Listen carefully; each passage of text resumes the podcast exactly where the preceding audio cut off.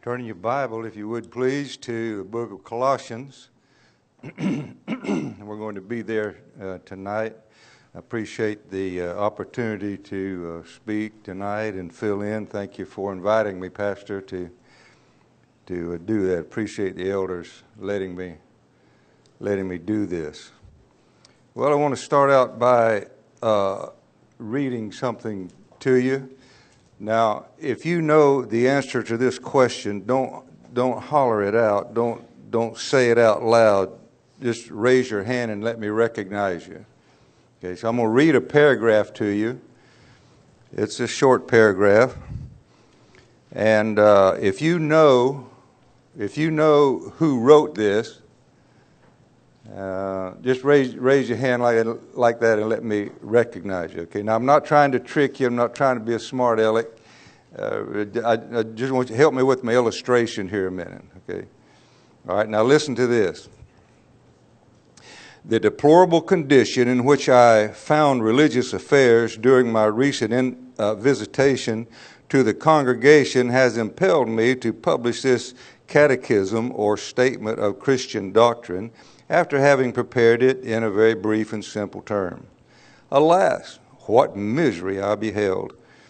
The people, especially those in the villages, seem to have no knowledge whatsoever of Christian doctrine, and many of the pastors are ignorant and incompetent teachers. And nevertheless, they all maintain that they are Christians, that they have been baptized, that they have received the Lord's Supper. Yet they cannot recite the Lord's Prayer, the Creed, or the Ten Commandments. They live as if they were irrational creatures, and now that the gospel has come to them, they grossly abuse their Christian liberty. End quote. Anybody know who wrote that? Anybody want to take a guess? Well, my wife does because I told her. Eh, nobody knows who that is? Anybody want to take a guess? Huh? That's right. Yeah, that's right. 1529 at Wittenberg, Germany. That is his preface to what is called Luther's Short Catechism with explanation. I found this book in my library. I, I had him personally autograph it for me back then. well, that illustrates the point that sometimes we can be uh, ignorant of doctrine.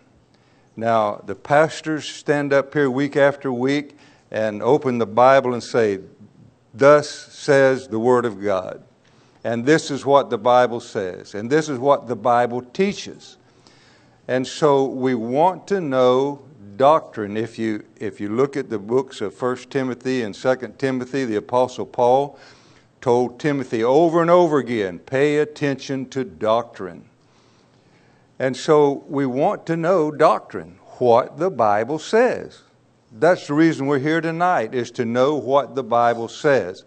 Now, in my years when I was in the pastorate and, and in other ministry, uh, people would say, and, and they'd do a, do a holy thing for me, you know. Oh, I don't, uh, I don't want to go to a church where they teach doctrine. I just want to go to a church where they teach Jesus. And I say, well, what do you think the word teach means? Our word, te- our English word teach comes from the Greek word didasko, di- where we get our word didactic. It means to teach. And so we want to know what the Bible says. And uh, our pastors stand up week after week and try to explain that. So hopefully that's the reason you're here tonight. And we're going to look at a passage tonight that I have entitled uh, Thanksgiving in July. And the reason is, is because the uh, first words in the verse are giving thanks. And so I've called it Thanksgiving in July. Originally, I preached, this, preached the first part of this sermon way back uh, in November, I think it was. And so when uh, I was asked to preach this time, I just picked up where I left off last November. And so, in order to pick up some context, uh, I'm going to begin uh, reading at, uh, at verse 9. Now, Colossians 1 9 through 20 is Paul's prayer to the Colossians. And in this prayer, there is one sentence, 218 words in the Greek. Now, I dare you to try to write one sentence with 100 or, two, or 150 words. I tried it and I had uh, run on sentences and dangling participles and misplaced modifiers and phrases, but the Apostle Paul did it. Now, in our English Bible, it doesn't come through that way. You'll see there's several punctuations in our English Bible, but in the Greek, it's one sentence. And there's a similar, uh, similar prayer uh, in the book of Ephesians, and the pastor covered, uh, covered that when he started the uh, book of Ephesians. Well, uh, look at, just to get some context, let me begin reading at verse 9. Look at Colossians 1 9. For this reason, since the day we heard of it, we have not ceased to pray for you and to ask. So here's, here's his prayer. So Paul said, This is my prayer and this is what I'm asking. And then he asked for some specific things in his prayer. And I've underlined some key words. he said, This is what I ask that you be filled with the, with, uh, the knowledge of his will in all spiritual wisdom and understanding, so that you will walk in a manner worthy of the Lord. Now, the pastor's been preaching to us for three or four weeks here now about our Christian walk. So the great apostle tells the church at Corinth, you got to walk right. He tells them, tells them the same thing he told the, the uh, Ephesians. Verse 10. Uh, uh, verse 10 so that you will walk in a manner worthy of the Lord and to please Him in all respects, bearing fruit in every good work and increasing in the knowledge of God, strengthened with all power according to His glorious might, for the attaining of steadfastness and patience and joy. And he, and he goes on joyously. Now, there's several items there that I've under, underlined to pray for. I've listed them here for you not going to be able to go, uh, go over all of these. You can go through, you can pick out the items that, uh, that he prays for. And uh, it is a, uh, uh, it's kind of a model prayer or a, pa- or a pattern of prayer to follow. Uh, like his prayers here and elsewhere, it includes words of praise and words of thanksgiving. All right, now let's come to our passage for tonight in verse 12. Colossians 1 12, 13, and 14. Verse, verse 12, giving thanks to the Father, and this is where I get the title, Thanksgiving in July. This will be a good sermon for uh, November.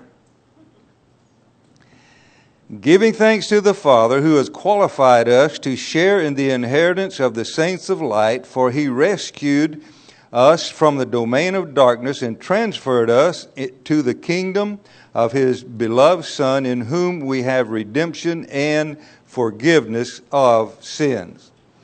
Now I'm going to, uh, if anybody's window's down, you need to go turn, roll it up.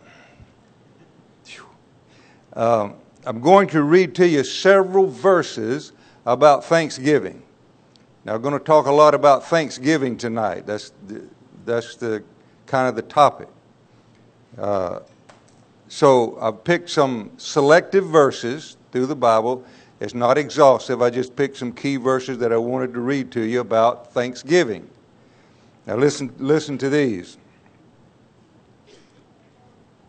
Uh, Psalms 50:14 offer to God the sacrifice of thanksgiving.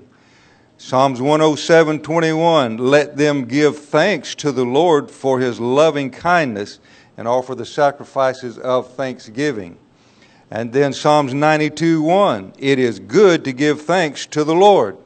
How about that? It's good to give thanks to the Lord and to sing praises to his name. That's good. That's a good thing. You want to do a good thing?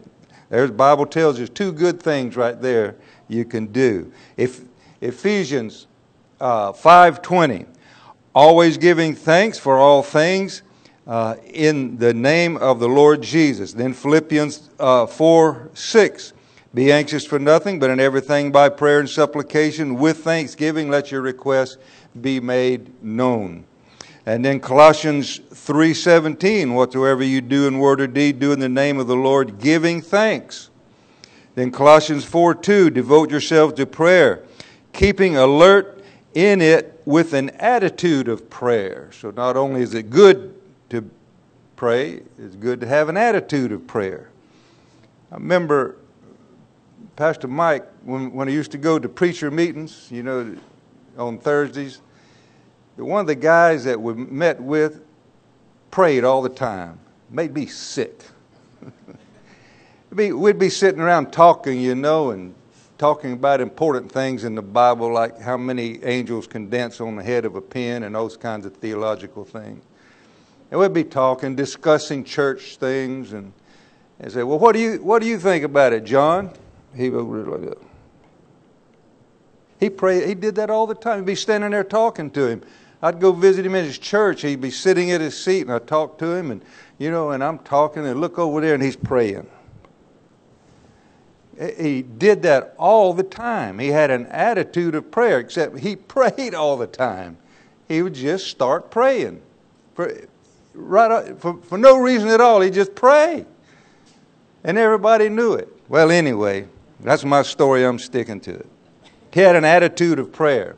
All right, Hebrews 13, 15. Through him, then, let us continually offer up this sacrifice of praise, that is, the fruit of lips that give thanks we can give thanks to God for many things. Now, in this verse, in 1 Timothy 2 1, it says, First of all, then, I urge you that entreaties, prayers, petitions, thanksgiving be made for all men.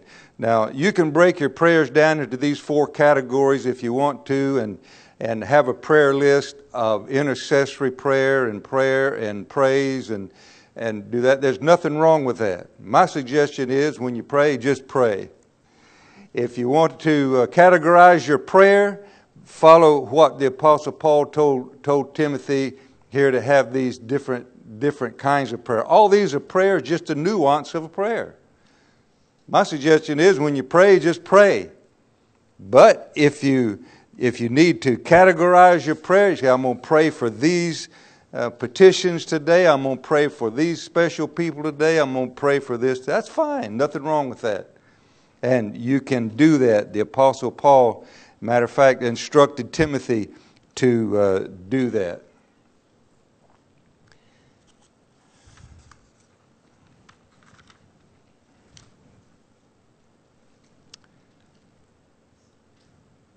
Let's see. I've already lost my place, hadn't even got started. Okay, we're still on thanks. Here's some verses, verses about uh, thanks. Jesus took loaves and he gave thanks. Uh, John 11 41. So they moved the stone. This is at Lazarus' resurrection. And Jesus said, Father, I thank you. Then in Revelation 7 11, look what it says.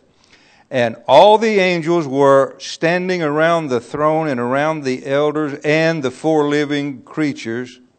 Now, can you, I want you to picture that in your mind.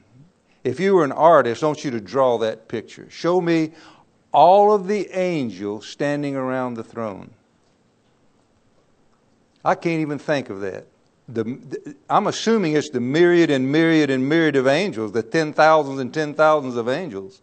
And look what it says. The angels were standing around the throne and around the elders and the four living creatures, and they fell on their faces before the throne and worshiped God. You paint me a picture of that. I can't even conceive of that. And then they, and then they said, angels said, angels usually say, Amen. I agree with that blessing and glory and wisdom and thanksgiving and honor and power and might be to our God forever and ever. Amen. We're going to give thanks in heaven. Going to be thank- you know, you know, I, I worry about people who who don't like to sing or give thanks. You know, Bible tells us to sing praises to God. I worry about people. They're going to have a hard time in heaven. That's what we're going to sing and, and give thanks to God. Well, those are just some selected verses about thanks, Thanksgiving. Uh, now I want to show you some verses uh, about failing to give thanks. In addition to these positive verses that I've given to you, the Bible tells us that failing to give thanks characterizes the unbeliever. Look at Romans 1:21. For even though they knew God, they did not honor him as God or give thanks, but they became futile in their speculations and their foolish hearts was darkened. You know, the atheist and the agnostic know who God is. If they didn't know who God was, why did they spend so much time trying to get rid of him? Yeah, if there's no God, then there's no purpose in their whatever they do. But anyway, they knew God. Paul says uh, the unbeliever knows who God is, but they fail to give thanks. One characteristic of the unbeliever is failing to give thanks to God. They have a foolish heart and a darkened futile, empty understanding. Luke 6:35. But love your enemies and do good and lend, expecting nothing in return. And you, now, some of your bankers, this is a tough verse. And your reward will be great, and you will be sons of the Most High, for He Himself is kind to ungrateful and evil men. So the Bible said the ungrateful are described as evil. That's the unbeliever. One of the characteristics of an unbeliever is an ungrateful heart toward God. And then in 2 Timothy uh, 3 2, this is talking about the end times and the, and the last days. For men will be lovers of the self, lovers of money, boastful, arrogant, revilers, uh, disobedient to parents, ungrateful, unholy. So the char- a characteristic of the unbeliever is a uh, is uh, ungratefulness. Now, the Bible tells us to be thankful for a lot of things. I'm going to go through these quickly because I don't have time to dwell on them. But here's some things we can be thankful for. People say, okay, I want to be thankful, preacher. What do I be thankful for? Well, I'm going to tell you some things. You might want to jot these, these uh, verses down if you're interested in them. We can thank, be thankful for who He is. Psalms 30, verse 4 Sing praise to the Lord, you His godly ones, and give thanks to His holy name. Give thanks for who He, uh, uh, who he is, uh, His name. Give, give thanks for His. Uh, give thanks for his nearness in uh, Psalms 75 1, we give thanks to you, o, give thanks to you, O God. We give thanks for your name is near. Give thanks for opportunities to serve him. Uh, Apostle Paul told Timothy, I thank Christ Jesus my Lord who has strengthened me because he has considered me faithful, putting me into service. And he goes on to tell about his salvation. Be thankful for the spiritual growth of others in, in 2 Thessalonians 1 3. We ought always to give thanks to you, to, to God for you, brethren, as is only fitting, because your faith is greatly enlarged, and the love of each one of you toward one another grows ever greater. Give thanks for seeing someone grow in the Lord. Well, last Thursday night, we saw friends and family stand up here in this pulpit and talk about the graduates, the, the graduates who sat there and talked about how they've seen them grow up in the church and mature in the Lord and uh, become uh, wonderful young people. And, they, and uh, that's what this, this verse means. Give thanks when you see, some, see someone who grows in the Lord. and give thanks, give thanks for food. Uh, then what makes a Christian uh, really thankful is in uh, Second, uh, Second Corinthians uh, nine fifteen, talking about the unspeakable gift of Christ. All right, now, all that's introduction. We want to get to the meat of the subject here now in verse, uh, in verse uh, 12. First of all, Paul tells us in, in these verses to give, give thanks for your inheritance. Verse 12 Give thanks to the Father who has qualified us to share in the inheritance of the saints of light. Now, the word Father emphasizes the personal and relational, relational aspect of our union with God. Before salvation, we were at odds with God. Before salvation, God was our judge. After we became believers, He becomes our heavenly Father. Before we were believers, uh, we were condemned for violating His holy laws. But when we were saved, God stopped being our sentencing judge and He became our Father, and we were adopted into His family, and we call Him Father. Now, the word qualified means to make sufficient or to empower or to, or to uh, authorize, to make us fit. Means uh, having been made competent. The word, the word qualified here is a, is a tense in the Greek that means it's already been done in the past. It's done, it's over with, at a point in time, it's, it's complete. And so we have been made qualified, done, it's over. It's in the aorist tense in the Greek. It's not past tense, it means it's something that happened in the past and it's done and over, it's finished, it's complete. And so he has qualified us. We are qualified. Before salvation, we were certainly unqualified for his kingdom. Look at, look at Ephesians chapter 2, verses 1 through, through 3. The pastor just got through going over these verses recently in his sermon. And you were dead in your trespasses and sins, in which you formerly walked according to the course of the world, according to the prince and the power of the air, in the spirit that now is working in the sons of disobedience. Among them, you, we too all formerly lived in the lusts of the flesh and so forth. Before salvation, that's how we lived. We were unqualified for the kingdom of God we had to be qualified in order to enter his kingdom. So that's why the Apostle Paul says, We are qualified. He who has qualified us, he has qualified us and made us fit for the kingdom.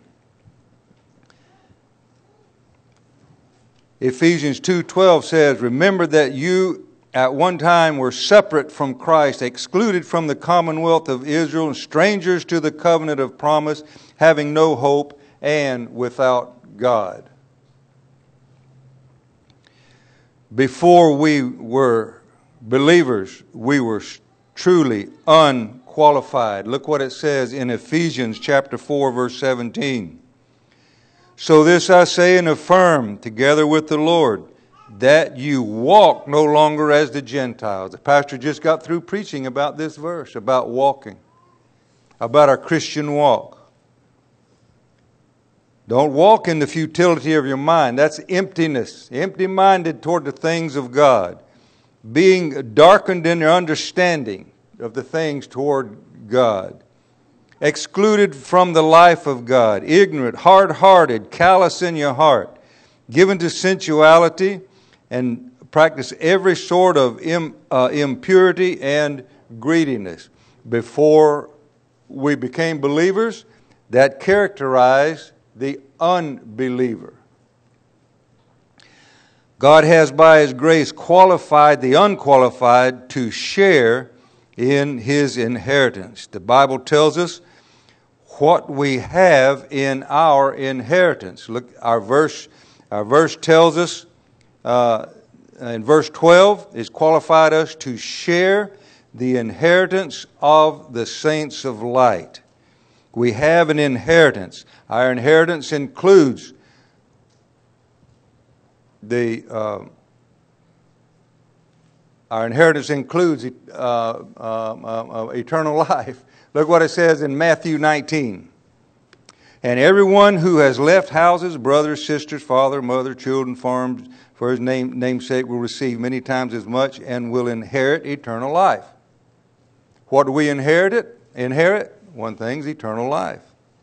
What do we inherit? Uh, uh, Matthew 5 5 says, Blessed are the gentle, for they shall inherit the earth. Remember, the Bible says there's going to be a new heaven and a new earth. And somehow, believers are going to inherit the earth. We're going to have access to a new heaven and a new earth. We inherit the earth. Our inheritance in, includes all the promises of God. Hebrews 6:12 says, "Be imitators of those who through faith and patience inherit the promises." I don't, don't have time to go over any of the promises. You know some of the promises that God has given to us, but we inherit His promises. Well, when do we, when do we receive these promises?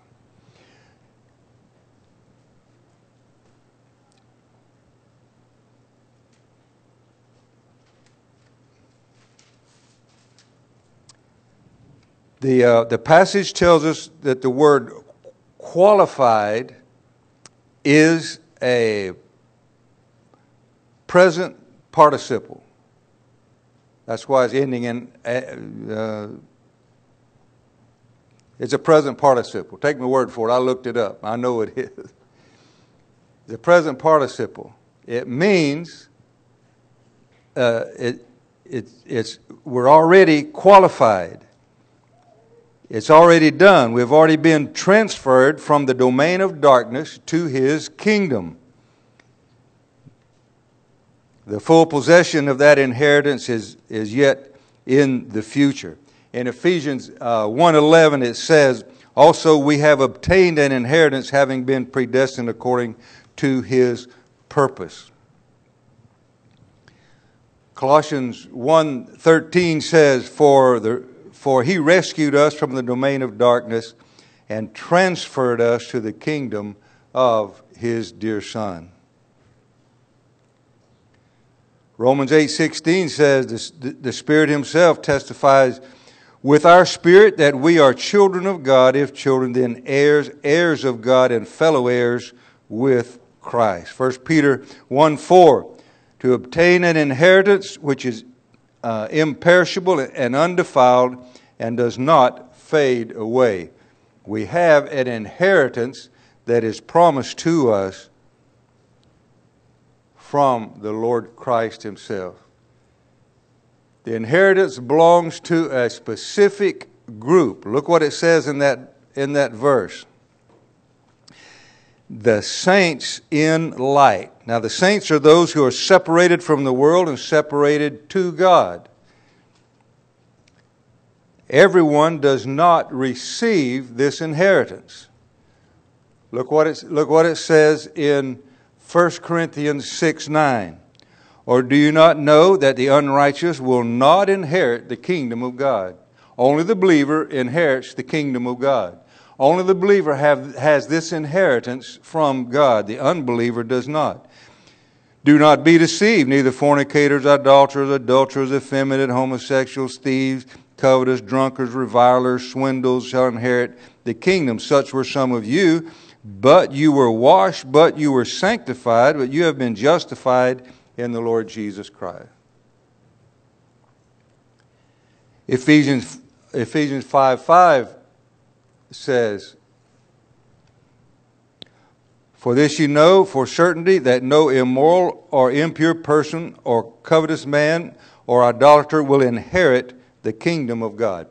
Everyone does not inherit the kingdom of God. I've had people tell me over the years, well, everybody's going to the same place, just taking different roads to get there.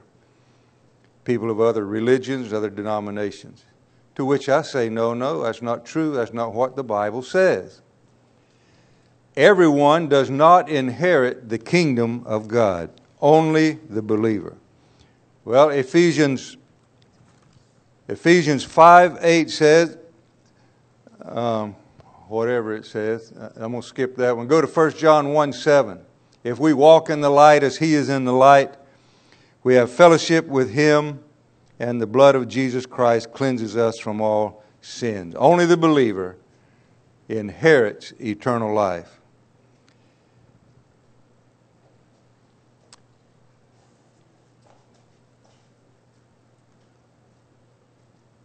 The inheritance is understood by His Spirit and by the Word. I'm going to skip these, skip these verses. You can write them, write them down. The God's Word tells us uh, about His inheritance, and the Holy Spirit ministers to us to tell us about this inheritance.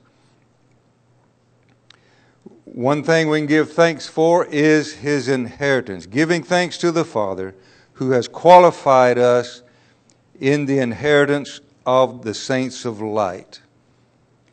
We're to give thanks, and the Bible says we're already qualified to share in the, actually, it says we're qualified for the share. In the Greek, it says the share, not to share or and share, which is just to share. And NASB says to share. Actually, it says we are qualified in the share. So there's a specific share in the inheritance that the believer has. In the inheritance of the saints of, and the same thing, of the light. We have an inheritance in the light. Then we come to verse 2, and that makes sense. For he rescued us. If it talks about the light of Christ, then it would make sense in the next phrase, for he rescued us from the domain of darkness. Give thanks for your deliverance.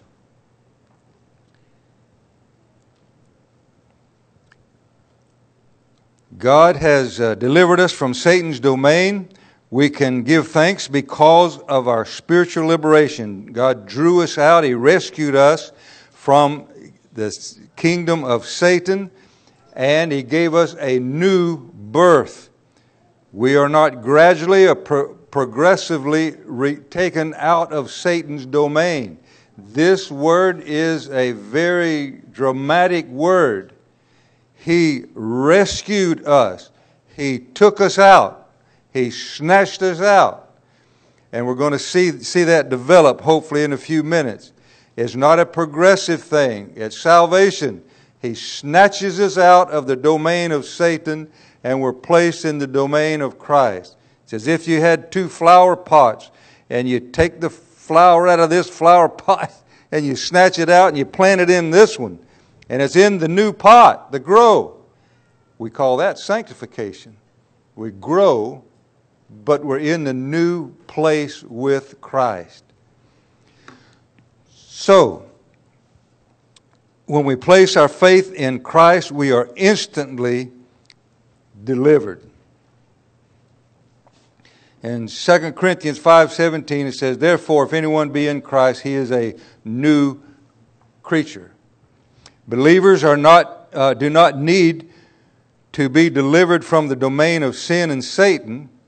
We need to behave as those who have been delivered. That's what the pastor's been driving home for weeks now in the book of Ephesians about the Christian walk. We're saved this, this morning. We're loved. Why don't we act like it? See, we're, we're, uh, we're, we're saved. We need to walk like it, need to act like it. In Romans 6 2, 7, and 11, may it never be how shall we who died to sin still live in it? For we who are dead is freed from sin. Even so, consider yourself to be dead to sin, but alive to God in Christ. Well, the question is, are we alive or dead? Yes. dead to sin, alive to Christ, alive in, in God. Romans 6, 6 12 says, Therefore, let, uh, do not let sin reign in your mortal bodies so that you obey its lust and do not go on presenting uh, the members of your body to, to sin as instruments of unrighteousness, but present yourself to the righteous God. That's what the preacher's been talking about for weeks in, in Ephesians. Walking right, have to walk right. There's a way to walk, our Christian walk, our Christian behavior. It tells us that over and over again. God drew us out of Satan's jur- jurisdiction. Those who receive the Lord Jesus Christ have been rescued from the domain of darkness. Dom- dominion is uh, translated from the word power or jurisdiction or authority. The word dominion means the word power or authority. We've been translated from Satan's dominion, Satan's power, the, the place of darkness, and placed us in the Lord Jesus Christ. Give thanks that give thanks for your deliverance. He has delivered us from Satan's domain. And thirdly, give thanks for your transference. It says he transferred us to the kingdom of his beloved Son. Paul continues his list of blessings that draw out the gratitude of describing the believer's new domain. We have been transferred means that uh, means we've been there's a been, been a change. The verb speaks here of a total removal of the domain of, of Satan from the darkness into his glorious light. This verse makes a drastic speaks of the drastic nature, rescued. We have been rescued in a, almost a drastic nature and saved. Whenever a person comes to Christ, it is, it is a drastic change. are rescued. You've been rescued, been snatched out of Satan's domain and transferred to the kingdom of his beloved Son. Look what it says in. Uh, uh, Colossians 1, uh, 1 12, our, our, verses tonight, these, these uh, three, three verbs that got underlined. He's qualified us, He has rescued us, He has trans, uh, transferred us. All these verses speak of, of a drastic change. We have a new kingdom. The kingdom refers to uh, not only to the millennial kingdom, uh, or to a general rule uh, of God, but Paul gives us a, a clearer definition in Romans 14 17. For the kingdom of God is not in eating or drinking, but righteousness and peace and joy in the Holy Spirit. The kingdom of God is not a matter of external things. In Romans 14 17, the apostle sweeps away the debris of rituals and traditions of men those external things all too often cause controversy and problems in the church. The spiritual life of the believer is experienced in the realm of the kingdom of his dear Son.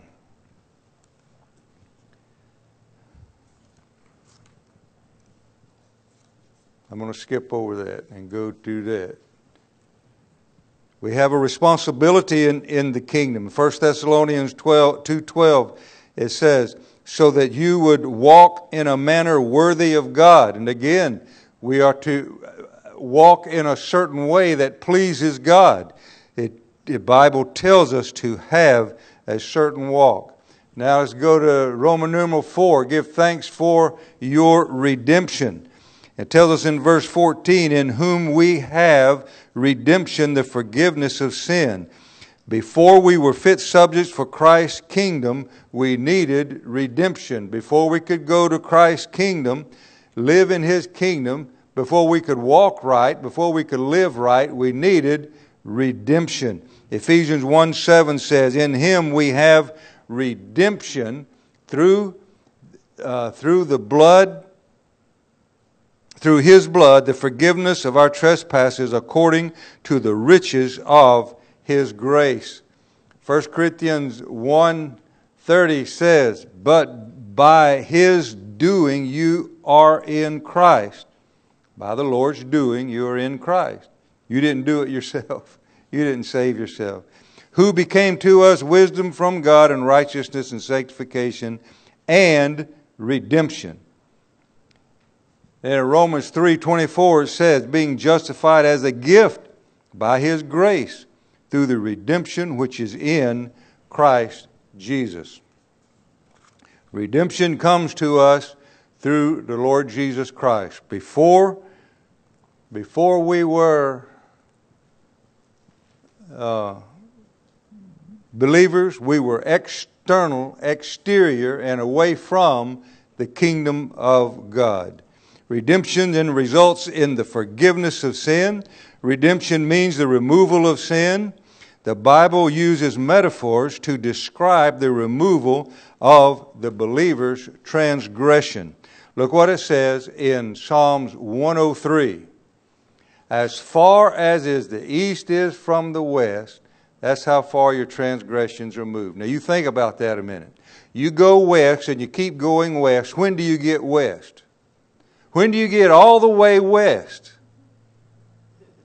If you could go out in space, you just keep going keep going keep going. Of course, here on earth, you just, you just keep going around and around. If you go east, how far do you have to go to go east?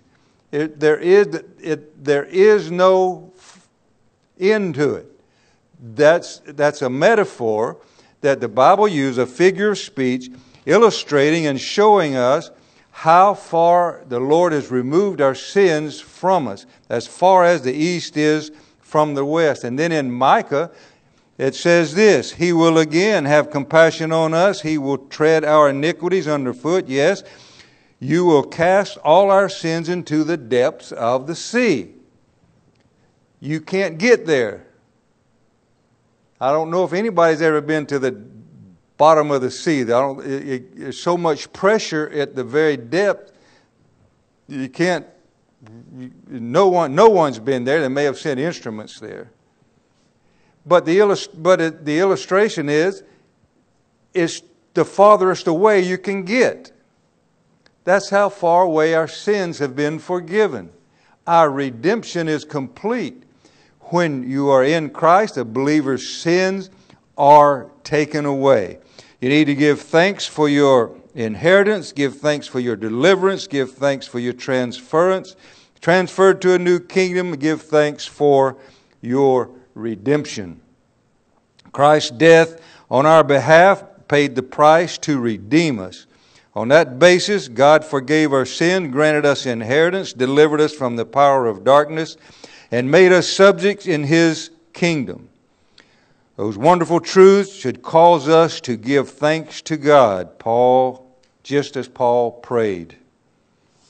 And when we recall all that He has done for us, how can we do any less than to just give thanks to God for what He's done for us, redeeming us, buying us out of sin's domain, and giving us the gift of eternal life? All right, I'm going to stop right there and I'm going to pray in a minute. But first of all, I'm going to give a plug for this Saturday. Now, this Saturday at 9:30, right, Brother Bob? We're going to have a super seniors meeting. I call them super seniors. We hadn't we hadn't used that word yet. We're going to have the seniors meeting, super seniors. If you're 55 and older, you're to, you, you uh, you're welcome to come. If you're under 55, you're going to get special permission from the county, town, county council. All right, now you remember that verse in the Bible that's where Jesus said, every dot and every tittle is going to be fulfilled. We're going to talk about that this Saturday in, in our Super Seniors meeting. And we're going to dig into this verse 14 because, let me, let me take another survey. Does anybody here have a different version besides the NASB, the New American Standard? Anybody have a King James? Oh, you do? New King James. New, okay, that's good enough. You got it with you? Yes, sir. Read that verse 14 for us out loud. Which one? Uh, the, the one we've been talking about all night. Just kidding. Colossians 1 14. Yes. Read it for her. In whom we have redemption through his blood, forgiveness of sin. Okay. Anybody notice anything different? Huh? Through his blood. All right. It wasn't in this verse. It's not in the NASB, but it's in the King James and New King James. How about that? Well, which one's right? That's what people ask me. Well, preacher, which one's right? Your Bible says this and mine says that. Well, which one's right? I don't know. You know, you church people just listen. You can have confidence in your Bible that it's right. God's Word is right. We're going to talk about that this Saturday. And we're going to go over this verse. Now, I used to have a, it passed away, my cousin was a preacher, and he used to publish a little paper for his church called Mining the Scriptures. Not minding the Scriptures, but digging, you know, digging in a mine. Mining the Scriptures. And he would dig into the Scriptures real deep and publish this little paper for, for his uh, church, uh, church to read. So we're going to look at this. Here's some Greek stuff. I'm going to show you some Greek stuff. You don't even have to know Greek. You don't need to know one word of Greek in order for me to explain that to you. And it tells us why that verse is different in some versions from, from the others. So, if you really want to get into some deep Bible study this Saturday, those of you who are 55 and older, you, you, yeah, you you got to be qualified to be here on Saturday. All right, so that's my plug for Saturday. And by the way, the food's going to be catered by Chick Fil A, right? Yeah. All right, Chick Fil A, 9:30 Saturday, Super Seniors. All right, let's have a word of prayer and we'll be dismissed. Lord, we come to you with words of praise and thanks. Thank you for the inheritance you've given to us. Thank you, Lord, for delivering us from the domain of Satan. Thank you for transferring us to your precious kingdom. And thank you for the redemption you've given to us in the Lord Jesus Christ. And I pray, Lord, that as we leave tonight, we can rejoice in your name and all that you've done for us. And we give you all the praise and glory. In Jesus' name I pray. Amen.